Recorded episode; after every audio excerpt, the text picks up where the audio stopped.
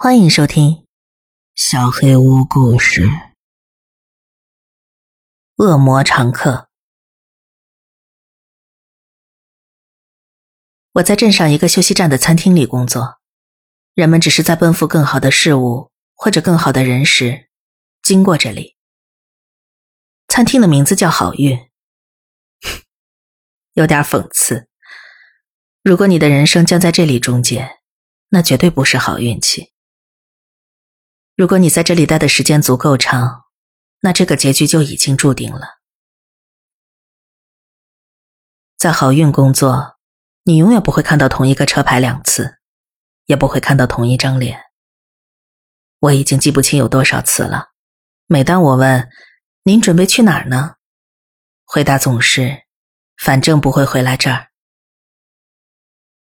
灯泡闪烁的时间比正常的时间还长。点唱机里有时会吐出色音卡上没写的歌，但咖啡总是热的。大多数尝过这里的薄饼的人都说这是他们吃过最棒的。我同意。我制服上别着的名牌绣着伊莎贝拉，跟我的真名相去甚远。这是我妈妈的名字。好运餐厅在这里真是很久了呀。我带着它是因为。我喜欢从别人嘴里听到他的名字，就好像他还在这儿，还在跟人说话，好像他随时都会推门进来，而不是埋在脱衣舞俱乐部旁的墓地里。好运总是营业中，一直都是，轮班时间很长，为流浪汉、卡车司机还有流亡的人服务，那些。只是暂时经过高速公路的人，见惯了他们，你就能学会如何快速的读懂别人。当你长时间的在外奔走，一直在路上，你的一部分就会丢失，迷失在公里与公里之间。有时候人们只是单纯的开着车，因为也没有别的事情可以做。在好运工作让我见到了各种各样的。遗失的东西。有次我看见一辆卡车撞死了一头鹿，司机把车停到路旁，把鹿的尸体掩埋在红土地下。随着夕阳西下，他不停的跟土地奋战着，泪流满面，想要掩盖自己犯下的过错。有一次，我见到一个新闻上看过的男人，他给了我一张血迹斑斑的二十块做小费。他愁眉苦脸的。牛仔夹克只能勉强盖住他别在腰上的手枪。我还看到过一个小姑娘站在车顶上唱歌，她看上去还不到十五岁，只有一条胳膊。直到一只土狼走过来，坐在引擎盖前嚎叫。有天晚上，我看到两个女人在外面的停车场上打架，其中一个女人吐出了混着牙齿的血，一辆警车碰巧经过。他俩抱在一起亲吻了起来，警灯映着他们的脸，一阵红一阵蓝，闪闪发亮。我还见过高速路上起火，轮胎之间闪着火线，高温致使沥青燃烧了起来。我见过路边洗礼，牧师开着一辆小货车，载着一个儿童游泳池。我还见过一些东西从沙漠里走出来。停在汽车旅馆的霓虹灯招牌前，看上去不太像人，在深蓝色的夜晚中游移。我还见过一个女人，她给我看了一张照片，说这是她被埋葬的地方。我经常遇见那种本来聊得好好的，他们的脸突然开始闪动，好像再也撑不住这么久的伪装。我见过一种。只有被邀请，才能跨过门槛的人。我遇到过一些拿着可爱祭品的教徒，他们很有礼貌，非常有礼貌，甚至是在他们询问能否考虑让他们收割我的时候。但是我今天想说的，哼，好吧，你看过标题了。那天是礼拜五。我上夜班，我喜欢夜班，因为当我开车回家的时候，我可以幻想，我会跟着前车的尾灯，直到我把所有的东西都甩在后视镜里，直到天色逐渐转亮，沙漠变成了海洋。就像，如果我把车窗全摇下来，就能尝到空气里海盐的味道。而且，我是唯一一个，怎么说呢？有资格服务夜间客人的女服务员。再者，晚上的小费也比较可观。好运真正的常客，应该说只有三个。当时来了两位，罗斯玛丽，我们的第一位常客，也是最常来的一位。棕色的皮衣总是披在肩膀上，总是坐在靠窗那个位置，风雨无阻的出现。其实这里从来没有下过雨。他银白色的长发垂在背后，就像透过玻璃窗的月光。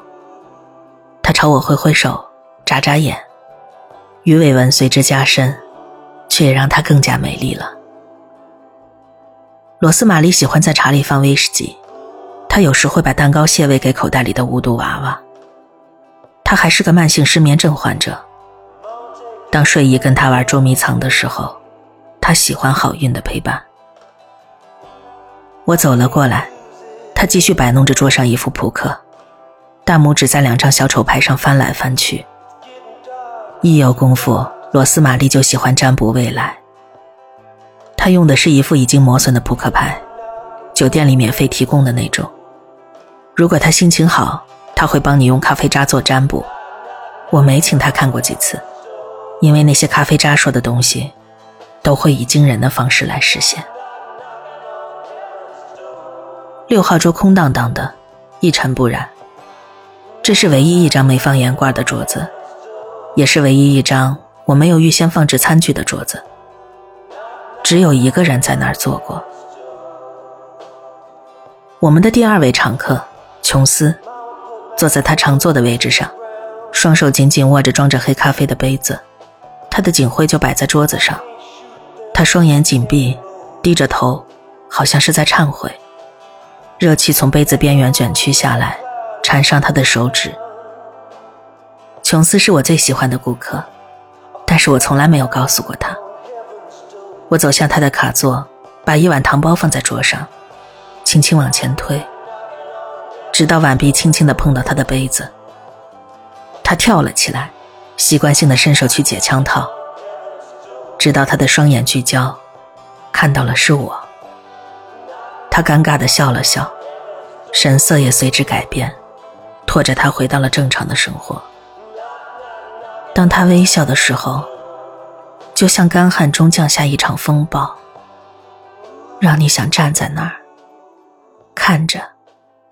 甚至想走进去，在风暴中多站一会儿。我想把手放在他的手上，感受他的掌心传出的来自咖啡杯的温度。有时我能通过触摸别人的皮肤感受到他们的悲伤。人们随身带着它，深入骨髓的悲伤，想要向全世界隐藏的悲伤。但有时。如果你不吝惜自己的善意，那你可以把这份悲伤临时抽出来一两分钟。多数情况下，并不需要太大的善意。琼斯这个年纪，不应该承受如此巨大的悲伤，但他确实是的。今天很累吧？我举着咖啡壶对准他半空的杯子。每个人都知道。他上礼拜从游泳池外的垃圾箱里拖出来一个小女孩，那是三个月内失踪的第五个了。我能从他眼睛下面紫色的黑眼圈里看出来，他一直在梦见她。小女孩被发现时鞋子不见了，琼斯把她抱到了救护车上。她的袜子是粉红色的，上面绣着小雏菊。她的胳膊那么纤细，她就像睡着了一样。前几天我把这些告诉我们的油炸师傅路易斯的时候，他哭了。我真的很喜欢路易斯，他太高大了，甚至没办法穿过我们的服务门。他肩膀上纹着自己的宠物狗，就在死亡天使纹身的正下方。路易斯会为大部分事情流眼泪，在后门口发现丢失四肢的死浣熊的时候，停车场电话亭的碎玻璃上贴着新的寻人启事的时候，还有，每当点唱机开始播放《我会永远憎恨玫瑰》这首歌的时候，大块头，软心肠，总是很累啊。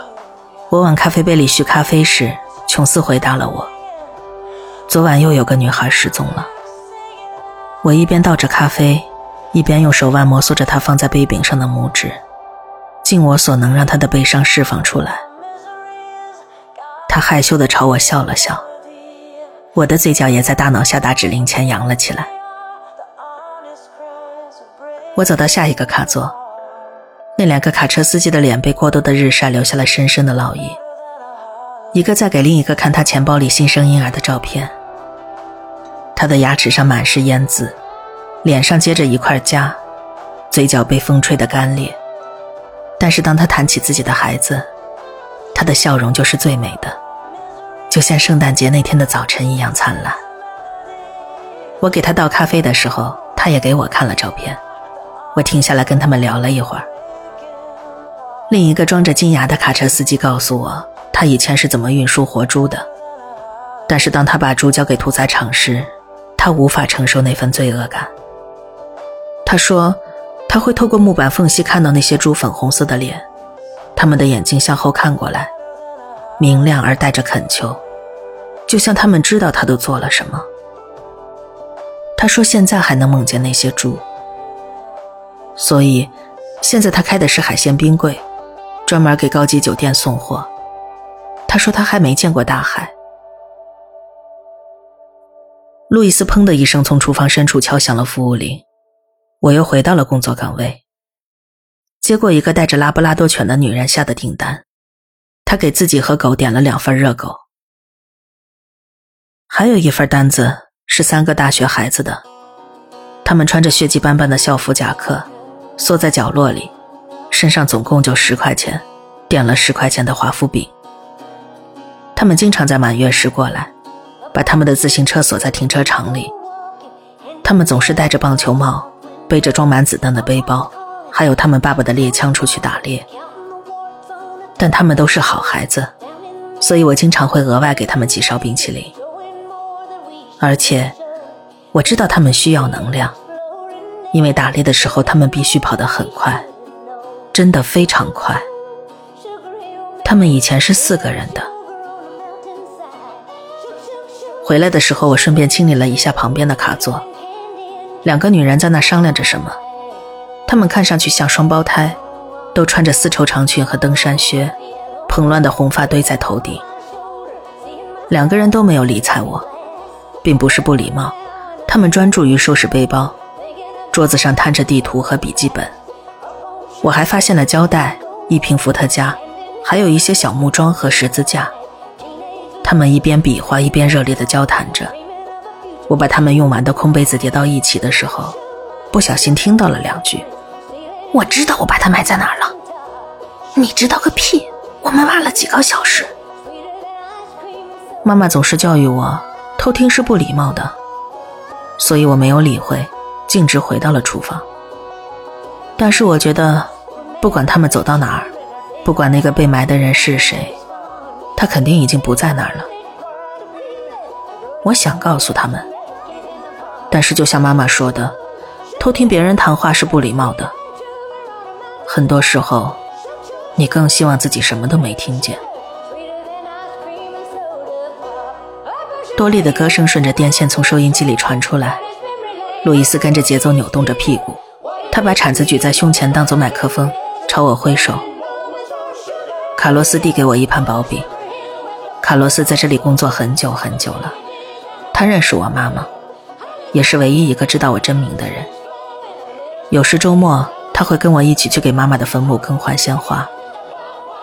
卡洛斯总会给妈妈带来沙漠花，这些花跟妈妈生长在同一片土地上。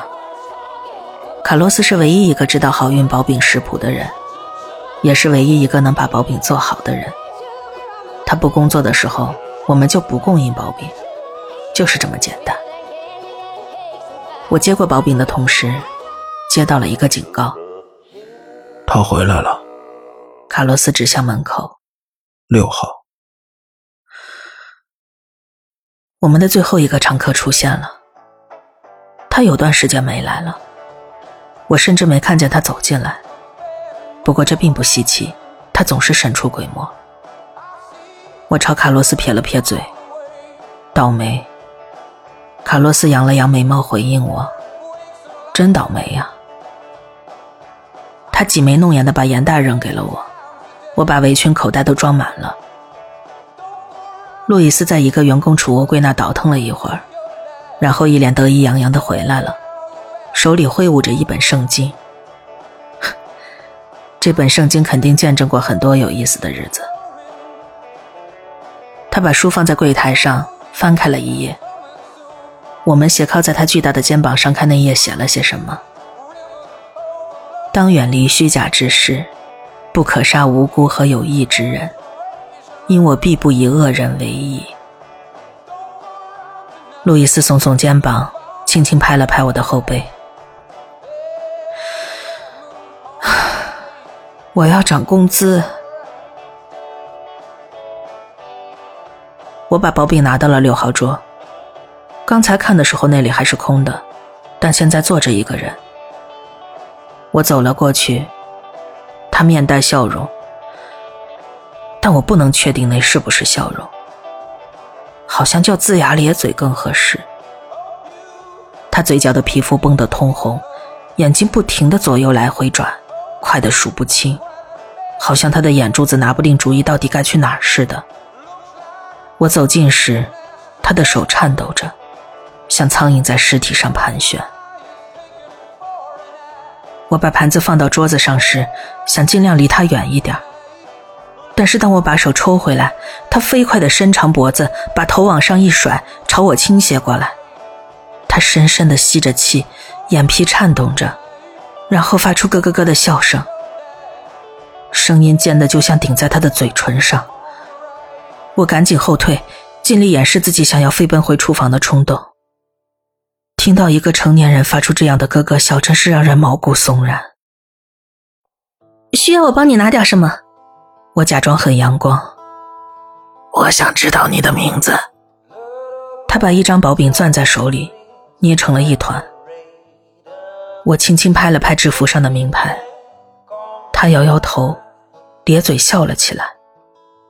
随着他的肩膀像液体一样晃动，他的笑容转瞬即逝，露出门牙，探出舌头，快速摆动着。他的指甲里全是污垢。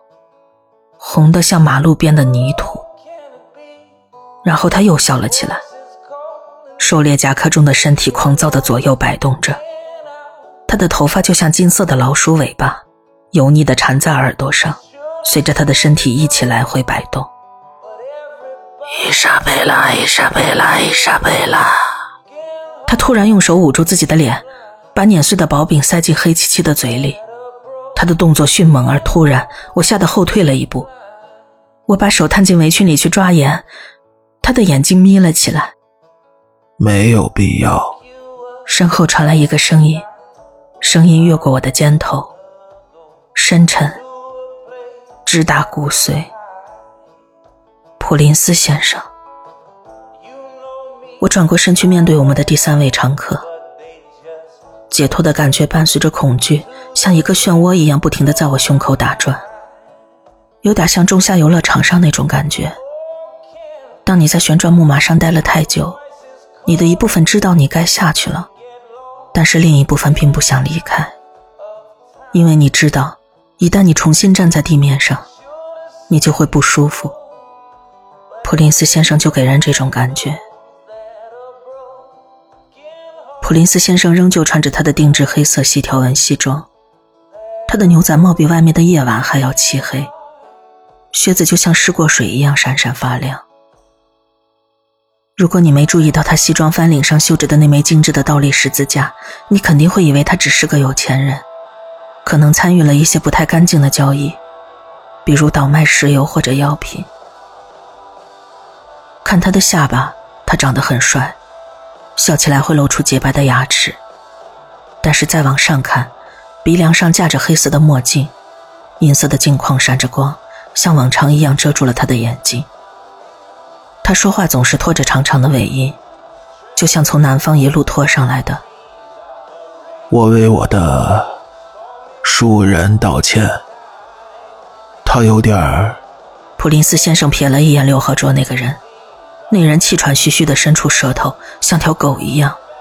太过兴奋了。普林斯先生坐了下来，卡座上方的灯光闪烁了一下。他把帽子反戴在头上。点唱机滋啦滋啦跳转，突然，罗伯特·约翰逊的声音响起，唱起了那个烦人的十字路口。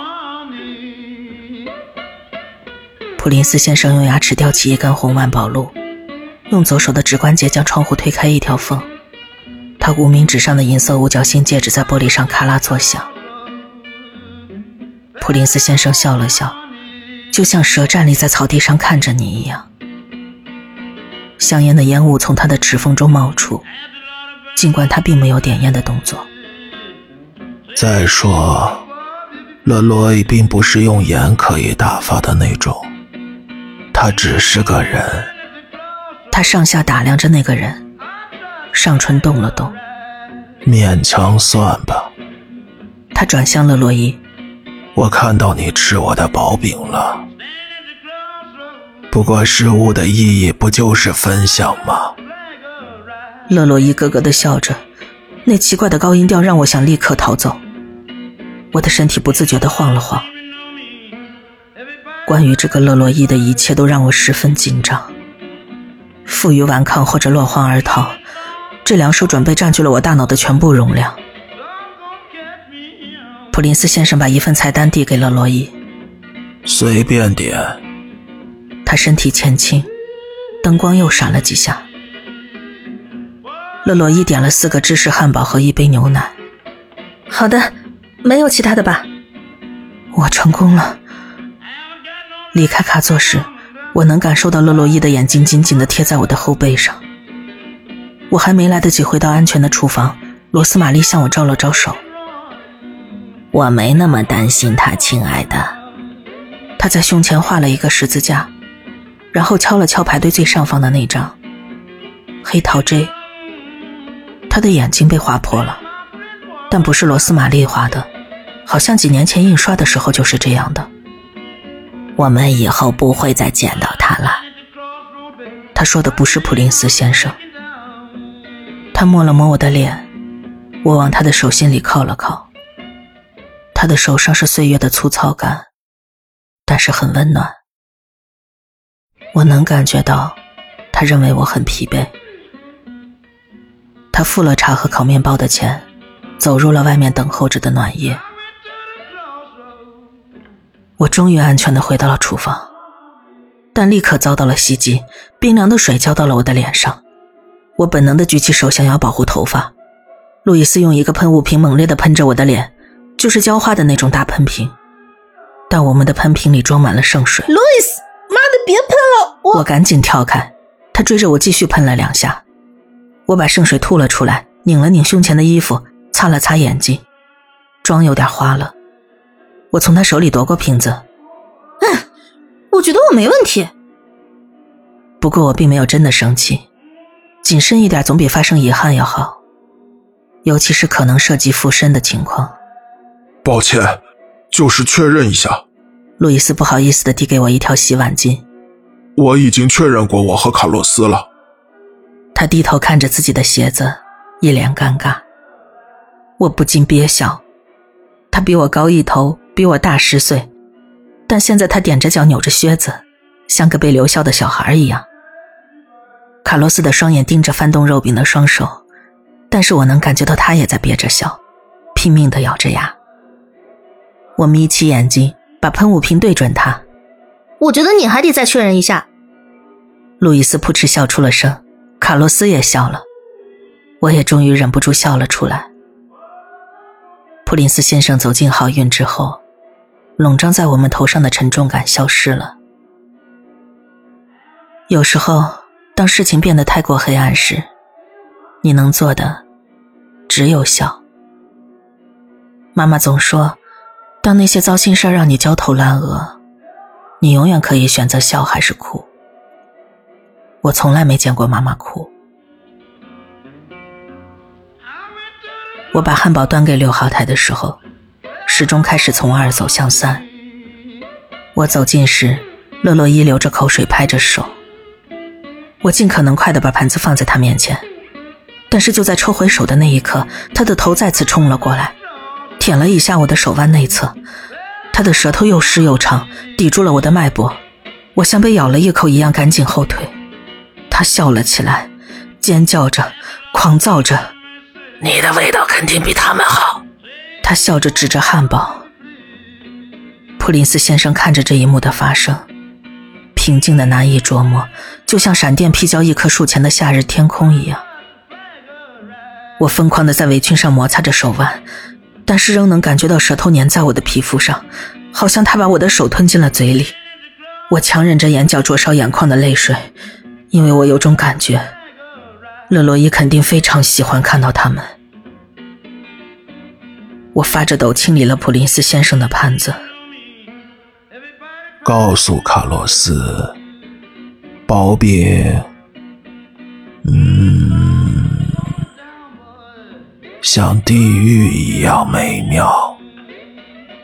我感受不到他藏在墨镜后的眼神，然后他笑了起来，声音低沉而刺耳。就好像他说的话有多么的好笑。他用牙齿夹住另一根万宝路，随着香烟的尾部开始发光，勒洛伊把肉饼塞进他漆黑的大嘴里。当他的长指甲插进肉饼里时，我努力不让自己吐出来。回来的路上，我经过琼斯，他朝我招手，眉头因忧虑而蹙起。他用一只手抹了一把脸。像要把所有的坏事都擦掉一样。他找你麻烦了吗？他伸手朝勒洛伊点了点。勒洛伊左摇右晃地喝着牛奶。琼斯突然显得十分疲惫，脸就像他制服上的褶子一样，看上去得有五十岁，而不是他的二十二岁。没什么我应付不了的。我摇了摇头，脑子里想着罗斯玛丽的话。我们不会再见到他了。等了洛伊吃东西，就像过了几个小时一样。我接了一个脖子上带着蝴蝶纹身的男人的订单。几个卡车司机把吉姆比姆倒进了他们的咖啡里。他们让我多拿个杯子放在空座位前，给缺席的朋友。我清理了柜台，补充了糖包，把垃圾拿出店外。忽略了那个经常站在垃圾箱旁戴着兔子面具的人，只要你不看他，他就不会打扰你。我重新给客人们续满了咖啡，然后接了一群骑自行车的姑娘们的订单。她们都穿着皮衣，风尘仆仆，满脸疲惫。凌晨三点零三分，普林斯先生站了起来。勒洛伊把盘子舔得干干净净，一动不动地坐着。露齿微笑，盯着普林斯先生，双手紧紧地抓着桌边，指关节因发力而像牛奶一样白。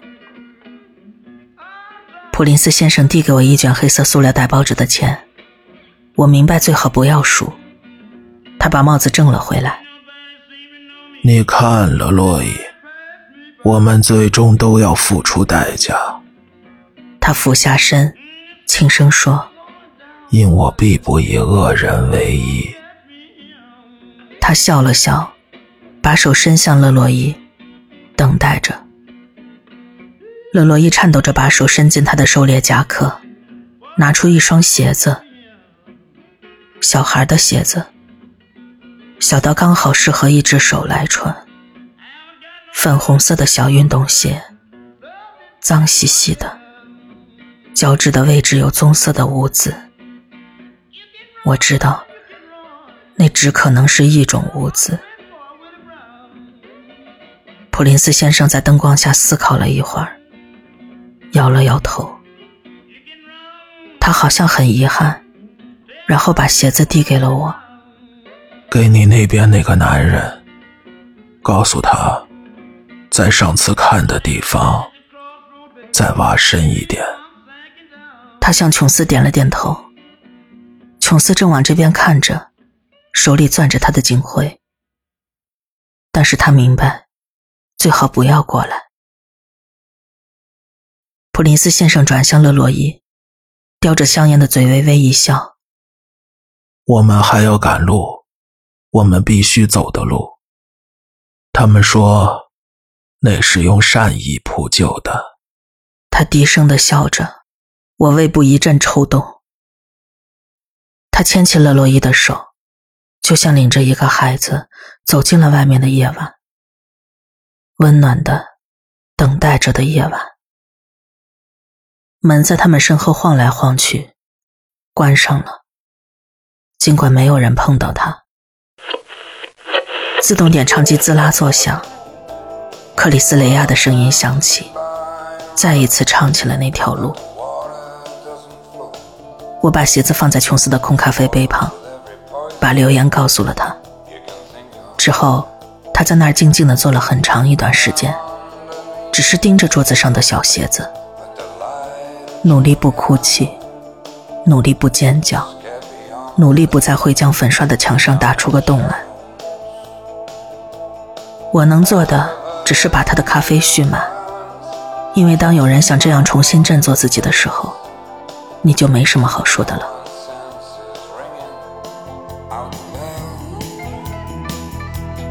我结束了夜班，开车回家，跟随着前车的尾灯。我知道，等我睡醒，天已经黑了，我就要开始下一轮的换班。但是现在，我只是开着车，幻想着海洋，看着太阳冉冉升起，就像往常一样，无论发生什么。